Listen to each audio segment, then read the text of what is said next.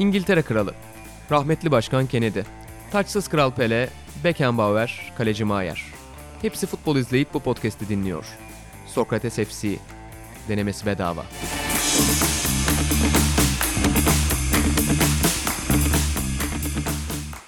Sokrates'ten herkese merhabalar. Sokrates FC'nin yeni bölümüne hoş geldiniz. Ben Yanan Özdemir, Şahran Atapilavoğlu ve sevgili George Terzioğlu'yla bugün karşınızdayız. Özel bir konuğumuz var e, Rosary Report'tan. E, sevgili George Terzioğlu bizlerle birlikte. Hoş geldin abi öncelikle. Hoş bulduk, teşekkürler. E, ben biraz beklettim sizi, kusura bakmayın. yani bugün Anadolu yakası, Avrupa yakası arası yanlış kararlar verdim. Trafikte bazen B planına gidip yanlış kararlar verebiliyoruz. Ama e, senin konuk olman vesilesiyle bugün biraz daha istatistiksel üzerinden yani futbol ve çeşitli konular hatta futbol dışı konuları çok konuşuyoruz burada ama tematik olarak istatistik üzerine bir program yapmamıştık. Hiç ki ilginç de bir gün aslında bugün. Yani başka bir spordan örnek vereceğim. Ee, sabah işte tweet attım o konuda. Rick Carlisle'ın açıklamalarına bakıyordum dün geceye dair. Şey diyor.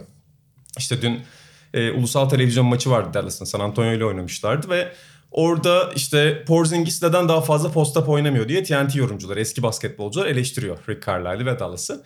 O da şey diyor, yani istatistiksel olarak artık bu düşük değerde bir oyun. Ve artık uzun 2.20 bile olsa, 2.17 bile olsa onun post-up oynaması pozisyon bazında değerlendirdiğinde aslında istatistiksel olarak verimsiz bir şey. Bunun yerine biz onun dışarıda durmasını ve üçlük atmasını istiyoruz. Böylece daha tarihi bir hücum performans sergileyebiliriz diyor. Aslında bu futbolda da çok karşılaştığımız bir şey değil mi? Yani eski tip bir bakışla hani istatistikler neymiş bakışıyla yeni tip bir verimlilik hesabı arasında çok gidip geliyor Türkiye'de yorumcularda. Sen nasıl istatistiklerle ilgilendin ve bu konuya nasıl bakıyorsun genel olarak? Tabii e, aynen öyle. Bu arada teşekkür ederim beni çağırdığınız için. Benim için burada olmak bir zevk. E, ben birkaç yıldır bahsettiğim gibi Rosette Report Twitter hesabını e, yönetiyorum. E, bir hobi olarak başlamıştı ama şimdi gerçekten de e, belli bir noktaya geldi. E, yine aynı senin dediğin gibi bu istatistik biliminin buna spora daha fazla müdahil olması ister istemez verimliliği ön plana çıkartıyor. Yani baskette bahsettiğin, bahsettiğin gibi e, üçlükler daha verimli. E, yeküne vurduğun zaman aslında öyle yapmak daha iyi. Aynı şey futbolda da geçerli. Bu istatistiki devrim futbola diğer sporlara nazaran özellikle basketbol ve beyzbol Amerikan sporlarına nazaran daha geç geldi. Fakat geldiğini söyleyebiliriz şu an yaklaşık 3-4 belki 5 senedir. Ve bunun da e, poster çocuğu diyelim e, gol beklentisi değeri. Bu da işte aynen baskette olduğu gibi onun futbol versiyonu. Hangi şutların gol olma ihtimali daha fazla? Gol olma ihtimali daha fazlaysa onları daha fazla denemekte fayda var. Dolayısıyla da futbolda bu gol beklentisi denen şeyin aslında temelinde yatan şey bu. Son birkaç yılda çok popüler oldu belki. Hatta biraz da fazla matematiksel gözüktüğü için biraz korkutucu olduğu da olabiliyor. Çünkü XG abi XG, XG evet. gelince o tatsız XG, matematik derslerini hatırlatıyor. Aynen öyle. Bir öyle ikincisi bir de ondalıklı sayılar olunca da biraz korkutucu oluyor. İtiraf evet. etmek lazım. Yani bir ben nok- korkuyorum. bir nok aynen öyle. 1.2, 3.4 ee, ilk bakışta çok kolay gelmiyor. Bu bunu itiraf etmek lazım. Ben de e, ben uzun yıllardır profesyonel olarak veri işi yapıyorum. Türkiye'de şu anda yurt dışındayım. E, çeşitli sektörlerde, çeşitli ülkelerde. E, ama her zaman sporda, sporda analitik, spor istatistiğinde merakım vardı. Belki 7-8 sene evvelden beri. Sonra birkaç senedir de futbola merak saldım. Ee, ve de işte yani ben yaratmıyorum bunları sonuçta. Ben de okuyorum, öğreniyorum. Ee, ve kendimi bir şeyler yapmaya çalışıyorum diyelim. Aslında önce Avrupa ligleri için başlamıştım ve bir blogum da var rosetreport.com. Fakat oraya daha şu an çok fazla yazamıyorum artık ama Twitter'da e, fena bir audience'ım yok açıkçası. Son bir, bir buçuk yılda da Türkiye Ligi üzerinde ve Türkçe yazmaya başladım. Ve Türkiye'de de bu özellikle Türkiye'de futbolun çok ilgi çekmesi. Sadece sosyal medyanın Türkiye'de çok olmasından dolayı benim için de e, güzel bir deneyim oluyor. İstatistik olarak da futbola ben bu açıdan, spora bu açıdan bakmayı seviyorum. Dolayısıyla e, istatistik penceresinden bakmak da en azından benim tarzımdaki insanlar için çok eğlenceli bir hale geliyor. Orada şeyi söyleyecektim abi sen hani güzel bir örnek verdin futbola geç girdi dedin. Hani Arhan'ın da belki bu konuda çeşitli görüşleri vardı. Şey anlamında sormak istiyorum. Yani sonuçta basketbol ya da beyzbol gibi sporlara daha hızlı girdi. Çünkü bunlar Amerikan sporu. Doğru. Amerikalılar ölçülebilir şeyleri çok seviyorlar. Bir şeyi ölçmeyi ve onun evet. verimlilik hesabını yapmayı çok seviyorlar. Ama futbol biraz kıta Avrupası eksenli baktığı için Belki İngilizler bu işe hiç girmese ya da İngilizler bu işe bu kadar emek vermese belki İngiliz futbolu üzerinden, Guardiola üzerinden ya da işte Opta'nın verileri üzerinden bu kadar tartışılır olmasa Türk futboluna hiç gelmeyecekti belki de. Evet doğru. Ama şu anda ana akım medyaya girdiğini görüyoruz. En azından gol beklentisini. Evet. E, yani burada bir sebep daha var aslında. Futbolun yapısı itibariyle basket aynen senin bahsettiğin gibi ölçülebilir olmak genel olarak çok önem arz eden bir konu. ve futbolda yapısı itibariyle e, ölçmesi daha zor bir şey. Burada tabii teknolojik e, gelişim gelişmelerin de önem arz ettiğini görüyoruz. Bundan 10 sene önce zaten bu veri toplanmıyordu ama baskette bilmiyorum siz daha iyi bilirsiniz belki 30 senedir toplanıyor bu veriler. Futbolda işte özellikle Opta'nın da tabii e, öncülük etmesiyle bu veriler toplanmaya başladı. Veri toplanınca bu sefer de bu veriyi analiz edecek birileri de aynı benim gibi çıkıyor. E, ve de son birkaç yıldır da işte aynı bahsettiğim gibi ana, ana akım medyaya girdi. Hatta Türkiye'de son birkaç birkaç aydır sanırım ana akım medyada görüyoruz. Ben de gördüm. Eee tabii gol beklentisi matematiksel bir hesap aslında. Bunun messe yayılması çok kolay olmayabilir. Ee, ama açıkçası benim için ne kadar çok var ne kadar çok görünürse benim için o kadar iyi. Çünkü benim için derken yani benim hoşuma gidiyor anlamında. Yoksa benim buna bir fayda sağladığım yok. Ee, zannedersem ana akım medyada birkaç başladı artık birkaç aydır. Mesela özellikle büyük futbol maçlarından sonra işte Bean'in yayınında. Evet, ben de gördüm. En geleneksel yorumcularında buna baktın. Yani koşu mesafesi zaten çok konuşuluyordu. Gol beklentisi şimdi işin içine girmeye başladı. Evet hatta birkaç e, teknik direktörün de maçtan sonra herhalde anladığım kadarıyla onlara da bu verilen bahsediliyor. Hatta muhtemelen takip de ediyorlar sıkı bir şekilde. Bahsettiklerini gördüm. E, yani tabii gol beklentisini e, mükemmel bir metrik olarak değerlendirmemek lazım. Sonuç olarak bu da her istatistik model gibi, her metrik gibi bazı hata paylarına e, müsait. Ama futbolda yani şöyle bir durum var. Basketbolda, beyzbolda veya basketbolda bu işin bu kadar daha uz- uzun süre yapılmasının sebebi orada çok fazla aksiyon olması. Bir basket maçında hakim değilim ama belki 200 şut oluyor belki daha fazla. Beyzbolda senede 150-160 maç var ve her maçta yüzlerce defa vuruluyor. Futbolda ise en iyi maçta 20-25 şut oluyor ve ortalamada 2-3 gol oluyor. Dolayısıyla ve de futbolda başarıya götüren şey beğensek de gol. Golü atan kazanıyor gerçekten de veya yemeyen kazanıyor. Dolayısıyla da gol beklentisinin yarattığı şey gol seviyesinden yani her maçta 2-3 tane olan seviyeden en azından şuta, in, şuta indirgemesi diyeyim ya da şuta çıkartması diyeyim. Dolayısıyla 20-25'lik örneklem kümesine geçebiliyor. Bu da işte hani dolayısıyla da e, ölçüm yapmayı biraz daha kolay hale getiriyor. Her bir şuta bir bir değer, bir kalite değeri, bir pozisyon kalitesi değeri atayıp takımların maçta nasıl performans gösterdiğine dair tekrar ediyorum mükemmel olmayan ama yeni bir ekstra bir e, ölçüm diye değerlendirebiliriz. Ee, burada şeyi dönmek istiyorum abi. Aranı dönmek istiyorum. Çünkü son hafta aslında Türkiye'de de bu konu çok tartışıldı. Fatih Terim maçtan sonra, son maçtan sonra yani biz bulunabilecek her türlü pozisyonu bulduk ama e, golü atamadık dedi. Fakat gol beklentisi verilerine baktığında mesela Galatasaray'ın aslında bir pozisyon, yani doğru düzgün bir pozisyon bulamadığını görüyorsun. Gol beklentisi verilerinin çok düşük olduğunu görüyorsun. Ama bir yandan da Türkiye'de antrenör bundan bahsetmeye başladı antrenörler. Sen bu istatistiki verilerin Türk futboluna girişi konusuna nasıl bakıyorsun? Çünkü senin Avrupa futbolunda özellikle çok takip ettiğini biliyorum bu konuyu.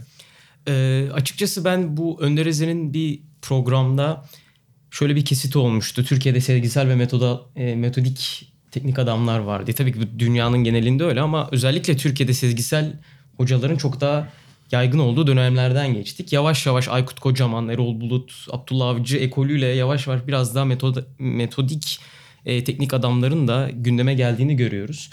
Galatasaray maçında mesela Göz, Galatasaray Göztepe maçında çok yoğun bir oyun olmuş olabilir.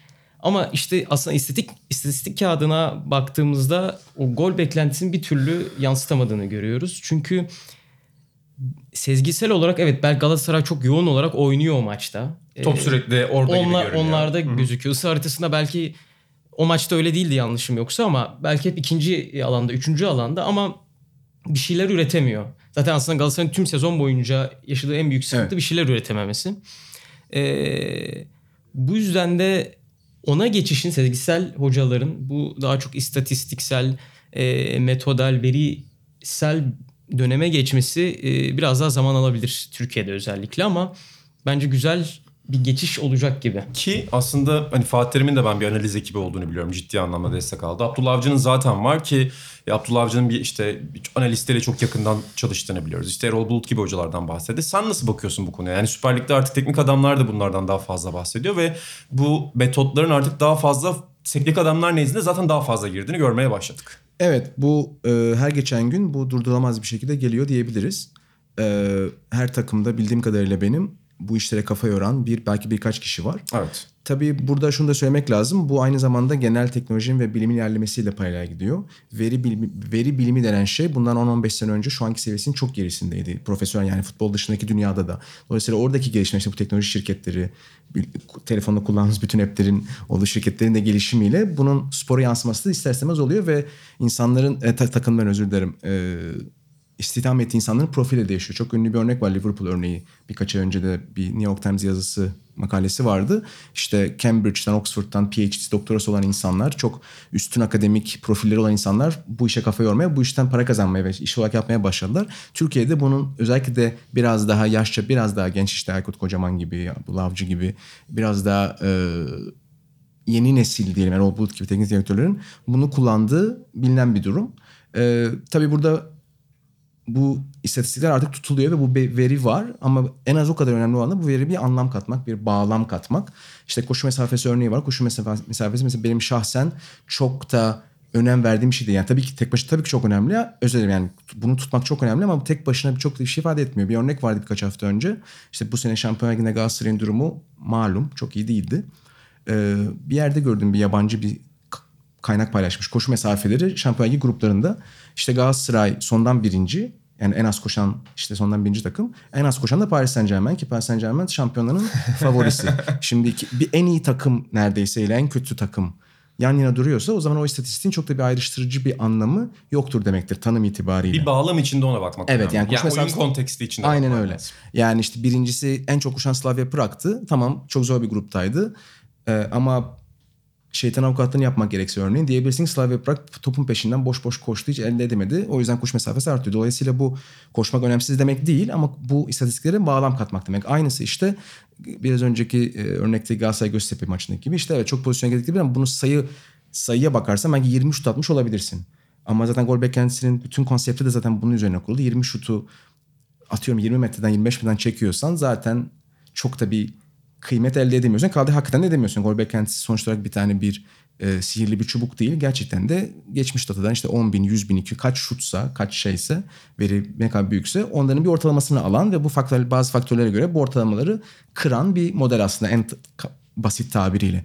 Dolayısıyla da pozisyon, özellikle Türkçe'de bu çok güzel. Türkçe'de pozisyon diye bizim bir e, terimimiz var. Yani pozisyonla şutun kontekst olarak da en azından benim kafamda bir farkı da var. Yani pozisyon demek biraz daha iyi bir iyi kaliteden işte yakından çekilen şut boş kale ya da ask gibi.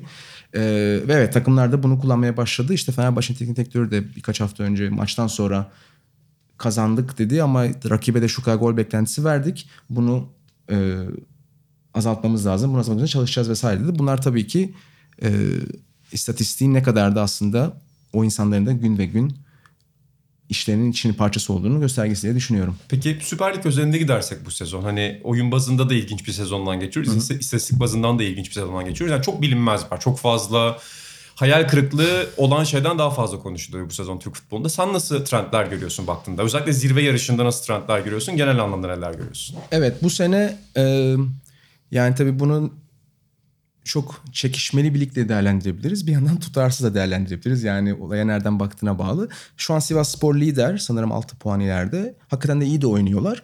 Ama işte örneğin gol beklentisinden bahsediyorum. Oradan bakınca işte ben bu rakamları hesaplıyorum ve tutuyorum ve paylaşıyorum Twitter'da. Sivas Spor'un şu ana kadar ilk 16 maçta gol beklentisiyle nazaran biraz daha fazladan iyi daha iyi skorlar elde ettiğini görüyoruz. Yani bu şu demek gir- girdiği pozisyonların sayısı ve kalitesine baktığımızda işte sanırım 25-26 gol atmasını beklerken bu sefer paylaştım şu an aklımda değil. Gerçekte 30 33 34 gol atmış durumdalar. Ve de istatistiki anlamda bunun sürdürülebilir olması bir soru işareti. Ve tam tersi de geçerli. Örneğin e, işte Fenerbahçe gol beklentisi yani kalesinde e, rakip takıma karşı bulduğu pozisyonlar ve gördüğü kalesine gördüğü pozisyonlara göre şu an biraz daha geride. Şu an ona göre hesaplasaydık şu an lider olabilirdim. Dolayısıyla bunun e, uzun vadede tabii bu uzun vade bu sezon olmak zorunda değil ama çok uzun vade bakarsak bunların birbirine yakın, yakınsamasını bekleriz. Sivas Spor'da durum böyle. Fenerbahçe dediğim gibi aslında maçlardaki pozisyon üstünlüklerine nazaran şu an biraz daha geride duruyor gerçekte. Ee, Antalya Spor var örneğin. Antalya Spor şu an biraz şanssız diyebiliriz. Ee, şu an küme düşme potasındalar ama as- aslında pozisyonlara tekrar bakarsak ligin ortalarına falan olabilirlerdi. Ben işte ben de paylaşmaya çalışıyorum. E, Galatasaray örneğini verdik. Galatasaray çok pozisyona giremiyor bu sene. E, sa- sanırım 18 gol attılar 16 maçta. E, bu da bu çok iyi bir rakam değil ama gol beklentisine bakınca da zaten çok da fazla daha da fazla atmalarını beklemiyorduk. Dolayısıyla oyunda bir üretim sıkıntısı çektiklerini de görüyoruz. E, tabii ama daha lig çok uzun ve Türkiye'de Süper Lig'de özellikle maddi kaynaklar ölçüsünde transferler o her an olabiliyor ve bir oyuncunun bir takımdan ayrılması o takımı çok negatif etkileyebiliyor. Geçen sene Kasımpaşa örneğinde olduğu gibi e, Cagney örneğinde olduğu gibi işte Galatasaray'a geldi atmaya devam etti. E, ama tabii bir yandan da çekişmen olduğunu söylemek lazım. O da tabii gerçekten de heyecan yaratıyor. Sen nasıl bakıyorsun Tepe'ye baktığında? Yani özellikle Sivas Spor örneğinde istatistiklerin gösterdiğinden biraz daha fazla şu an gol attığından bahsetti George. Oyun anlamında baktığında Sivas'ın yarattığı fark ne sence? Ben o istatistiksel açıdan baktığımda şöyle bir şey e, düşündüm o söylendiğinde. Şimdi Sivas Spor topa sahip olmuyor ve genellikle rakipleri çok hazırlıksız yakalıyor. Aldığı toplarla çok hızlı çıkabilen, işte orta blokta yaptığı presler sayesinde çok hızlı kontraya çıkabilen bir takım. Bu durumda e, şu an yine sesli düşünüyorum. Sanıyorum ki o gol beklentisinin çok yüksek olmamasının sebebi bu olabilir belki. Hani e, rakip hazırlıksız yakaladıkları için e, attıkları şutların yani çok verimli olmaların bir sebebi bu olabilir. Çünkü rahat pozisyonuna girebiliyorlar. Mesela e, Fenerbahçe maçında e, üçüncü gol Ziya'nın attığı gol. E, zaten iki kişi falan vardı Ziya'nın etrafında ve bu da belki verimliliklerini arttırıyor olabilir. Çok yoğun bir şekilde gelmiyorlar ama geldiklerinde çok etkili oluyorlar. Bunun sebebi de rakiplerini çok hazırlıksız yakaladıkları için olabilir. Evet ben Ahran'ı hemen destekleyeyim. Sivas Spor bu sene kontradan açık ara en fazla gol atan takım. Ee, diğer yani ikinci sıradakine kıyasla iki kat falan daha fazla. Bu da yani o aradaki fark işte biri Sivas Spor 23 atamıyorum şimdi neyse çok fazla fark var. Ee, bu artık tesadüf olamayacak şansla açıklayamayacağımız kadar bir fark. Dolayısıyla bunun oyun planı ve bir tarzla alakalı olduğunu söylemek çok da yanlış olmaz. Ee, aynı zaman mesela Galatasaray'a değindik. Galatasaray'ın da kadrosunun e, hani mühendislik açısından bir kopukluğa sahip olmasının da e, işte pozisyona girememesini destekleyebileceğini görüyoruz bence. Çünkü geçen sene mesela e, kontra tehdidi olabilen bir takımdı. Bu sene hiç kontra tehdidi yok. E, baktığınızda set oyununa yatkın bir takım kuruldu ama yine set oyunu yok. Yani Galatasaray Tempo çok düşük çünkü. Tempo çok düşük. Çok aynen pas öyle. ve sen set temposunda hiçbir şey olmuyor. Herkes birbirine bakıyor. Aynen herkes birinin savunma arkası koşu yapmasını istiyor ama Babel öyle bir oyuncu değil. Feguli çok öyle bir oyuncu değil. Ee, aynı zamanda mesela yanlışım yoksa Galatasaray bir gol bulabildi. Korner ya da işte e, Çok az. duran toptan. Bu da mesela yine kadro mühendisliğinde bir şeylerin sıkıntılı olduğunu gösteriyor. Yani Galatasaray gol atabilmek için e, üç farklı hani işte akan oyun diyebiliriz, set hücumu diyebiliriz, duran top diyebiliriz. Üçünde de aslında e, kalite olarak çok üst ayaklara sahip olmasına rağmen oyun içerisinde e, bu ayakları etkinleştirebilecek bir yapısı yok mühendisliğin.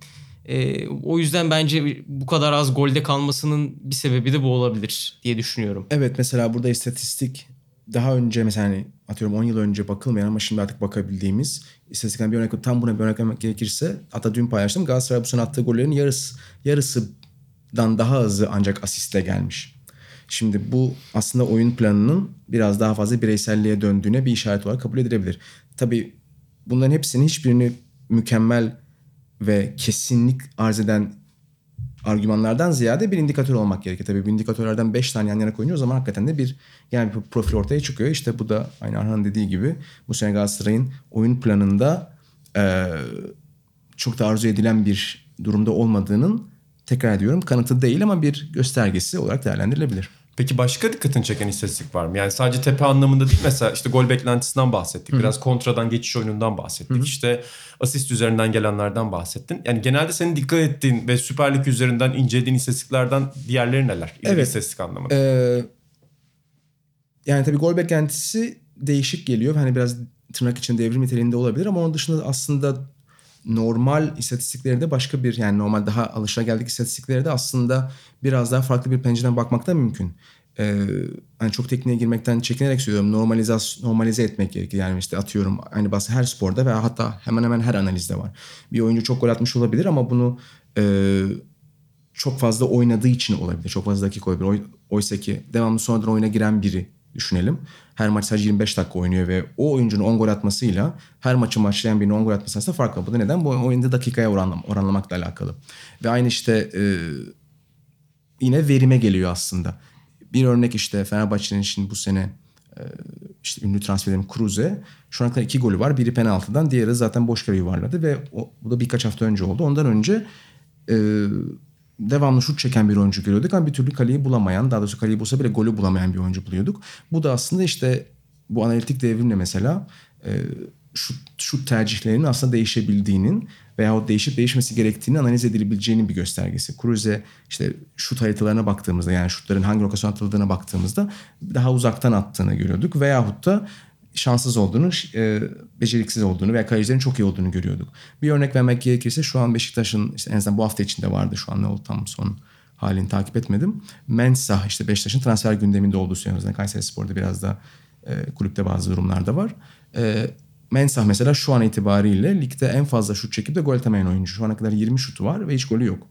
Ve tekrar gol beklentisine dönecek olsak bu 20 şut hepsi orta sahadan olsaydı örneğin e, çok bir şey demezdik ama bakınca gol beklentisine göre de 2-2,5 gol atmasını beklerdik. Şimdi bu buçuk biraz kafa karıştırıyor ama aslında bu sadece bir bir rakam. 2,5, 3,5'tan daha az. 3,5 yapan bir oyuncu demek ki daha iyi pozisyona girmiş diyebiliriz bu örnek mesela e, oyuncu transferlerinde scout ederken ya da işte scouting yaparken bir oyuncu transfer ederken veyahut transfer edilmez, etmezden önce son bir karar aşamasında bir veri olarak bir input olarak da kullanılabilir. Ki yani işte oyuncu gelişiminde de bu hakikaten çok önemli. Çok bilinen bir örnek vardır. İşte Rafael Benitez e, Liverpool'a gittiğinde e, Fernando Torres'le ilk antrenmanlarında Torres bunu hep anlatır. İşte Benitez de hep sayısalcı bir hoca olarak bilinir. Taktisyen bir hoca olarak bilinir.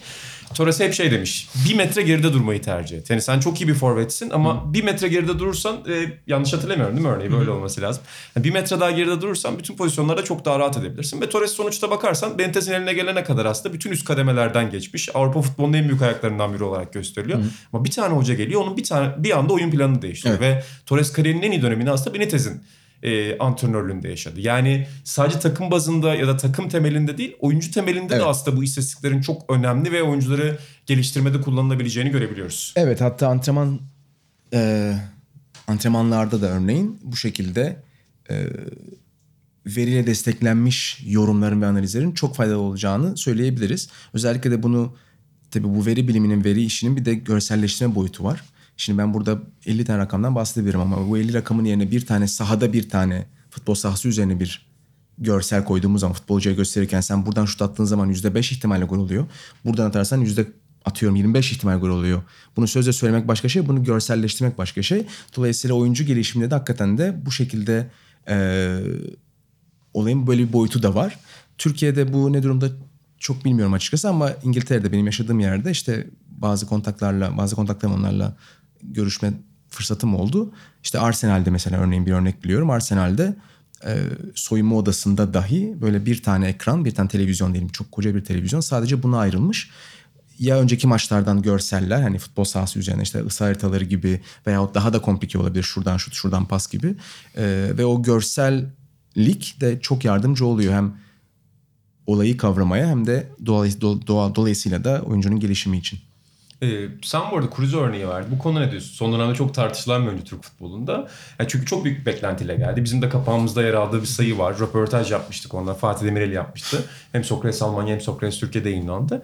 Ee, ama e, son hafta ben özellikle tepkilere baktığımda Beşiktaş maçı sonrasında da artık Cruz'e Fenerbahçe taraftar artık Cruz'e sabredilmemesi gerektiğini söylüyor. Sen Cruz üzerinde neler söylemek istiyorsun? Ya işin aslı ben ilk Cruz'e geldiğinde tam tersi bir görüntü bekliyordum. Daha çok oyunu yönlendirecek isim olmasından ziyade daha çok gol atacak isim olarak düşünüyordum. Çünkü hani forvet oynamışlığı da var Bremen'de. Hı. Ben de Fenerbahçe'de o zamanlar yani Muriç de alınmamıştı. Herhalde dedim iki forvet belki arka forvet olarak oynayacak Kruse.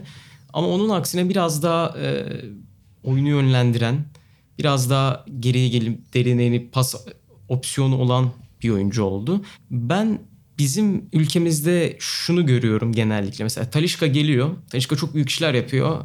Laiç düşüyor formu. Ya Talişka'yı oynayacaktık. Talişka yok. Ya Fenerbahçe yıllardır bir Alex arıyor.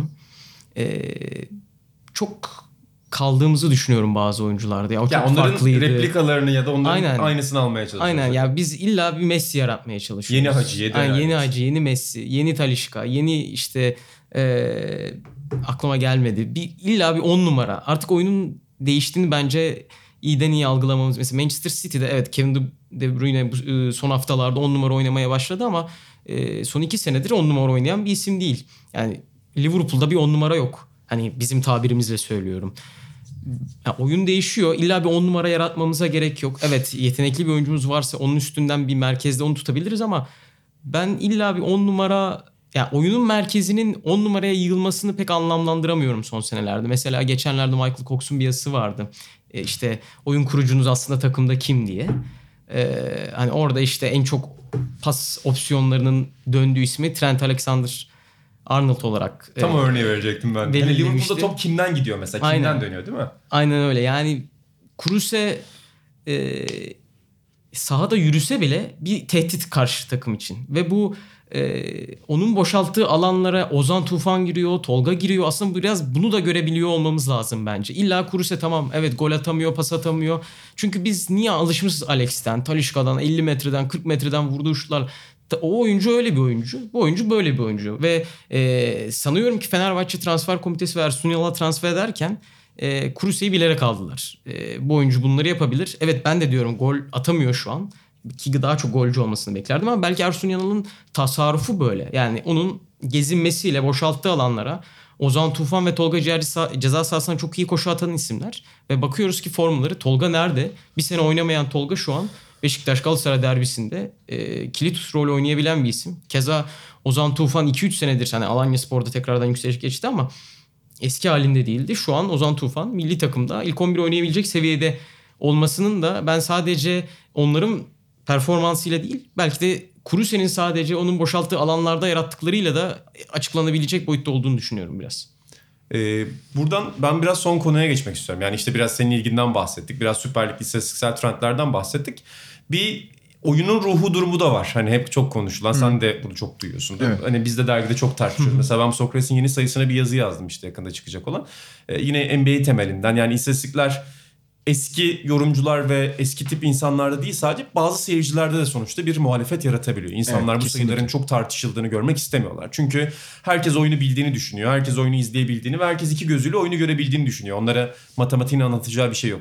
Sen veri görselleştirilmesinden bahsettin ama herhalde bu yeni tip futbol anlayışının ya da yeni tip spor anlayışının yapması gereken bir eksik olduğu alanlardan biri de bunu insanlara nasıl anlatacağını, nasıl Çok göstereceğini haklısın bilmek. evet. Evet yani buna yüzde yüz katılıyorum. Ee, işte hani deminden bir gol beklentisi XG'den bahsediyoruz. Expected goals'dan. Bu gerçekten de ilk defa gören bir insan için ya bu nedir diyeceği 1.2, 1.5 böyle garip garip rakamlar gerçekten de. Dolayısıyla bunu e, basitleştirmek, basitleştirmek ama değersizleştirmek anlamında değil basit yani daha anlaşılır hale getirmek gerçekten de belki de şu an en önemli konu. En azından benim şahsi görüşüme göre. Çünkü bu veri var. Bu veriyi analiz eden insanlar da var. Sırf sadece bu işi yapan şirketler var. Futbol analitiği üzerine çalışan ve takımlara hizmet veren. Ve de ben onlara da hani arada sırada iletişim halindeyim. Gerçekten tam da senin söylediğin gibi inan bunu e, insanların daha rahat anlayabileceği ve de daha rahat kabul edebileceği bir forma sokmak gerçekten de en büyük e, challenge'lardan biri demek lazım. Ve aynı işte veri görsellemesinde de yani söyleşmesinde bahsettiğim gibi de bu şekilde yardımcı olacak ufak ufak e, değişiklikler gerçekten fark ediyor. O yüzden de mesela ana akım medyada şu an gol beklentisinin artık Türkiye'de dahi yer buluyor olmasını ben pozitif olarak görüyorum. Çünkü gerçekten de belki ilk bir hafta, bir ay, bir yıl belki yahu bu nedir denilecek ama bir süre sonra bunun aslında sadece pozisyonların kalitesini ölçmeye çabalayan bir şey oldu. Bu doğru şekilde anlatabiliriz. Tabii burada biraz da özel eleştiri de yapmak lazım. Hem yani kendi adamı değil ama genel istatistik bu, bu tarz alanlarda çalışan insanlardan insanların özel eleştiri yapması gerekiyor diye düşünüyorum. Çünkü e, bunlar da biraz daha akademik boyutu olan işler ve akademik boyutu olan işleri yapan insanlar genelde e, üzülerek söylüyorum ki herkesi kendileri gibi bilme e, durumları da oluyor. Yani bunu anlamayacak ne var ki? Oysa ki değil. E, ve özellikle futbol örneği değil mesela profesyonel dünyada ben uzun anda çalıştığım için bunu bir önem arz ettiğini kötü yol, zor, zor yollardan öğrendim. Gerçekten sen istediğin kadar komplike şeyler yapabilirsin ve gerçekten doğru da olabilir. Ama bu karşı taraf anlamadığı müddetçe veyahut anlasa dahi bunu bir aksiyona döndüremediği müddetçe kıymeti gerçekten çok az. Aynısı futbolda geçerli. Ben burada herhangi biri çok detaylı ve gerçekten doğru ve kıymetli analizler yapabilir ama bunu seyirciler anlamadığı müddetçe bunun mainstream'e geçme şansı yok. Hocalar anlamadığı müddetçe veyahut anlamak anlamaya çalışmadığı bile müddetçe Uygulanamayacak. uygulanamayacak bir hali yok.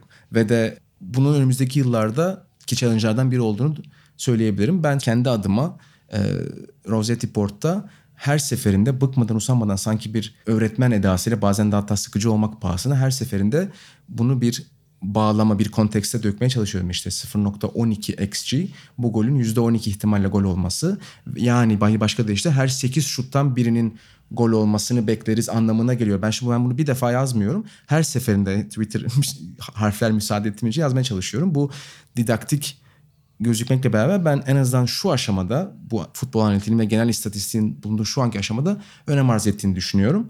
Ee, çünkü öbür türlü kendi kendi başına ufak bir grubun kendi kendine kendini eğlediği bir durum oluyor. Zannedersem tabii siz daha hakimsiniz. Baskette de başlarda durum böyleydi zannediyorum ama şu anda biraz daha mainstream'e kaymış durumda. Her sporda böyle. Yani Evet. işte ilk bunun başladığı Moneyball'dan itibaren bakarsan bu terminolojilerle konuşmak insanları başta rahatsız ediyor.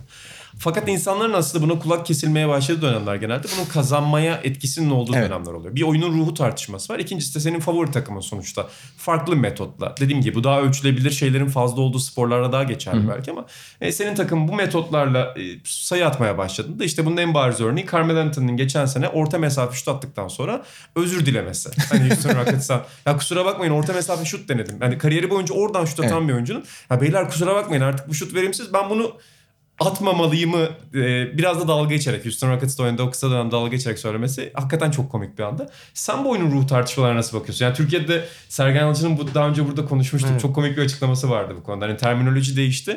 Artık insanlar da bizden böyle konuşmamızı bekliyor. Oysa hani ben ki- de artık böyle Evet. konuşayım. Yoksa hani Sergen Yalçın tabii ki bunlardan haberdardır. Sonuçta futbol zekasının çok yüksek olduğunu biliyoruz ama maç sonu açıklamasında artık ben de terimlerle konuşacağım dediği bir çok şirin bir basın toplantısı vardı mesela. Bu oyunun ruhu tartışmasının neresinden bakıyorsun sen?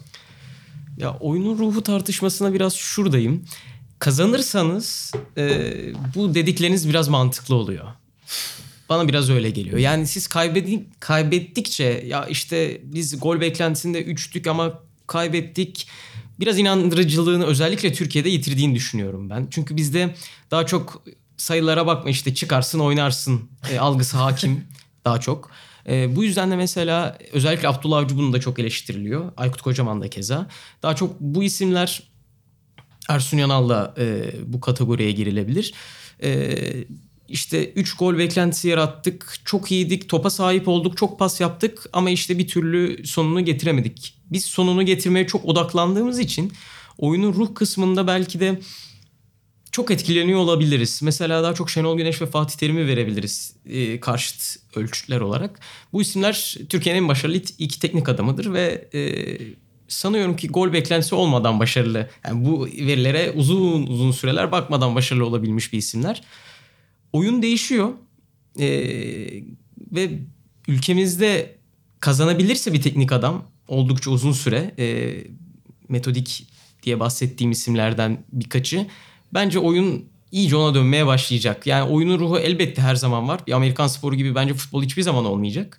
Her şeyiyle ölçülen. Çünkü birçok farklı etken de var. Ama biraz daha Türkiye'de yaygınlaşmasının ben o hocaların kazanmasıyla ilgili olduğunu düşünüyorum. Şu an mesela baktığımızda o hocalar çok fazla kazanamıyor. Ee, en azından beklentilerin altındalar. Bu yüzden belki biraz da e, arka gözle bakıyor olabiliriz bu verilere ve oyunun ruhuna. Mesela söylediğin şey çok önemli. Burada sen az önce dedin yani bir özel eleştiri yapmak lazım. Sonuçta bunları insanlar açıklarken. Antrenörlerin de aslında bir iletişim metodu olarak belki e, bu konuya dikkat etmesi lazım. İşte Abdullah Avcı çok eleştiriyordu. Dedin Ersun Yanal ve Aykut Kocaman da öyle. Hani kaybettiğin zaman ya beyler kaybettik ama bu maçta biz aslında bu kadar gol beklentisi oranıyla hücuma gitmişiz. Bu kadar e, aslında şu istatistikte işte topu kazan mesela Abdullah Avcı'nın hep söylediği şey topu kazanma süremiz. Aynen. E, şu kadar saniyede biz topu kazandık ve çok kritik bizim için dediği an şimdi Beşiktaş tarafları ben işte ek sözlükte de şurada burada çok bakmaya çalışıyorum. Lan 2-1 kaybettik diyorlar yani hani topu 5 saniyede da 4 saniyede kazanmak benim için umurumda değil. 0 puan aldım ben maçtan diye bakıyor. Yani burada o iletişim de çok önemli herhalde. Evet bir de tabii e, şey de önemli yani istatistik analizde. Bunu aynen işte sizin tam da bahsettiğiniz gibi e, işine geldiği gibi veya veya işine geldiği zaman bundan bahsetmek biraz tabii e, haksız bir durum yaratıyor. Yani biz kaybettik ama gol beklentisi 3'tü diyebiliyorsanız kazandığınız zaman da bu sefer de biraz da şansa kazandık demek lazım. Bunu hiç genelde duymuyoruz. Evet, Bu gol tabii- beklentimiz düşüktü E, ama şansa kazandık. Şansa kazandık dediğini pek duymuyor. Hani bu tabii futbol üzerine değil genel insan psikolojisiyle alakalı bu e, hani kazanınca ben yaptım kaybedince şanssızlıktı veyahut başka faktörlerdi. Bu her insanın hepimizin e, çok tandansı olduğu bir şey. E, ama tabii istatistik tanım itibariyle bunlar rakam yani. Aynı rakamı kazandığın maçtan sonra da kaybettiğin maçtan sonra yan yana koyduğun zaman zaten e, resim ortaya çıkıyor. E, tabii hani bunu yakın zamanda duyar mıyız bilmiyorum. Biz kazandık ama biraz da şansa kazandık lafı ben düşünüyor olabilir buna. Tabii bunu söylemek iletişim anlamında ne kadar e, parlak bir durum olur ondan emin değilim. Çünkü taraftarlar da e, bundan hoşlanmayacaktır. Ama iletişim olmasa bile belki içeride yani içeride kendi aralarında çalışırken, analiz yaparken, maçtan sonra analiz yaparken ben e, yani gol beklentisi tabii biraz daha havalı bir şey olarak duruyor ama e, genel analizde objektif bir analiz yaptıklarını düşünüyorum açıkçası. E, ve bu başarıların şans olarak ol, şans tesadüf olduğunu düşünmüyorum. Her ne kadar gol beklentisi dediğim gibi biraz hani fazla havalı ve biraz fazla matematik gözükse de işte şut sayısı, topla, topa sahip olma oranı vesaire gibi şeyler e, her geçen gün hem kulüplerde kullanılıyor hem de zaten aynı doğrultuda işte medyada yer buluyor. Bir de bu şey bir döngü de yaratıyor. Kendi kendini besleyen bir döngü de yaratıyor. Televizyonda onu duyunca bilmeyen de öğreniyor. Ha buymuş diyor. Böyle bir durum oluşuyor. Ee, bunun ne kadar hızlı ilerleyeceğini tahmin etmek zor. Daha da ne kadar gelişeceğini. Ama en azından gerilemeyeceğini, yavaşlamayacağını söylemek çok da yanlış olmaz diye düşünüyorum. Ee, çok teşekkür ediyorum ben sana burada tekrardan. Ben biraz e, ayı gibi Rove Z report diyorum ama sen daha güzel bir okunuşla e, Yani aslında ben Rove Z yani İngilizce ve Ameri- Amerikan İngilizcesiyle İngiliz İngilizcesi farkı. ben neyce söylüyorum? Evet ben Türkçe söylüyorum. Yok Rosie yok yok Rosie aslında Amerikan oluyor. Z veya Z. Ben Rosette diye bunu kendim öyle söylüyorum 3 yıldır en başından beri. Ama insanlar Rosie deyince ben de çok da bozmadım yani. Çünkü en nihayetinde zaten İngilizce olduğu için insanlar nasıl söylüyorsa benim için Beni de bozmadın abi. Çok teşekkür ediyorum. Ben teşekkür ederim. Yani buraya gelmen, geldiğin için de çok teşekkürler. Trafikte seni beklettiğim için de kusura bakma hiç- hiç önemli tekrardan. değil. E, Arhan sen de çok teşekkür ederim. Ben E, teşekkür ederim. Programa değerli katkılarına Ben de ötürü. beni ağırladığınız için tekrar teşekkür ediyorum. Ee, umarım dinleyiciler de e, güzel bir sohbet dinlerler. Evet sevgili Cem Pektoğru'nun e, güzel fikri neticesinde bugün biraz istatistikler üzerinden konuştuk. E, dediğim gibi güzel de denk geldi aslında bugün tam Rick Carlisle'ın açıklaması üzerine. Ben de kendi reklamımı yapmış oldum. Yazının reklamını yapmış oldum. Sokrates'in yeni sayısının da reklamını yapmış olayım böylece. İstatistiksel anlamında sporun gelmiş geçmiş en büyük isimlerinden biri olan Mian Schumacher'e kapağı taşıdığımız bir sayı efendim e, piyasaya çıkacak. E, farklı konularda da Sokrates FC'de de burada olmaya devam edeceğiz. Dediğim gibi Rove Z ya da Rosette Report'tan, e, Report'tan George Terzioğlu'nu da e, takip etmeye devam edin. Ben İnan Özdemir, Harranata Pilavoğlu ile birlikte bugün e, değerli katkılarını aldık George'un. Yeni programlarda görüşmek üzere efendim. Hoşçakalın.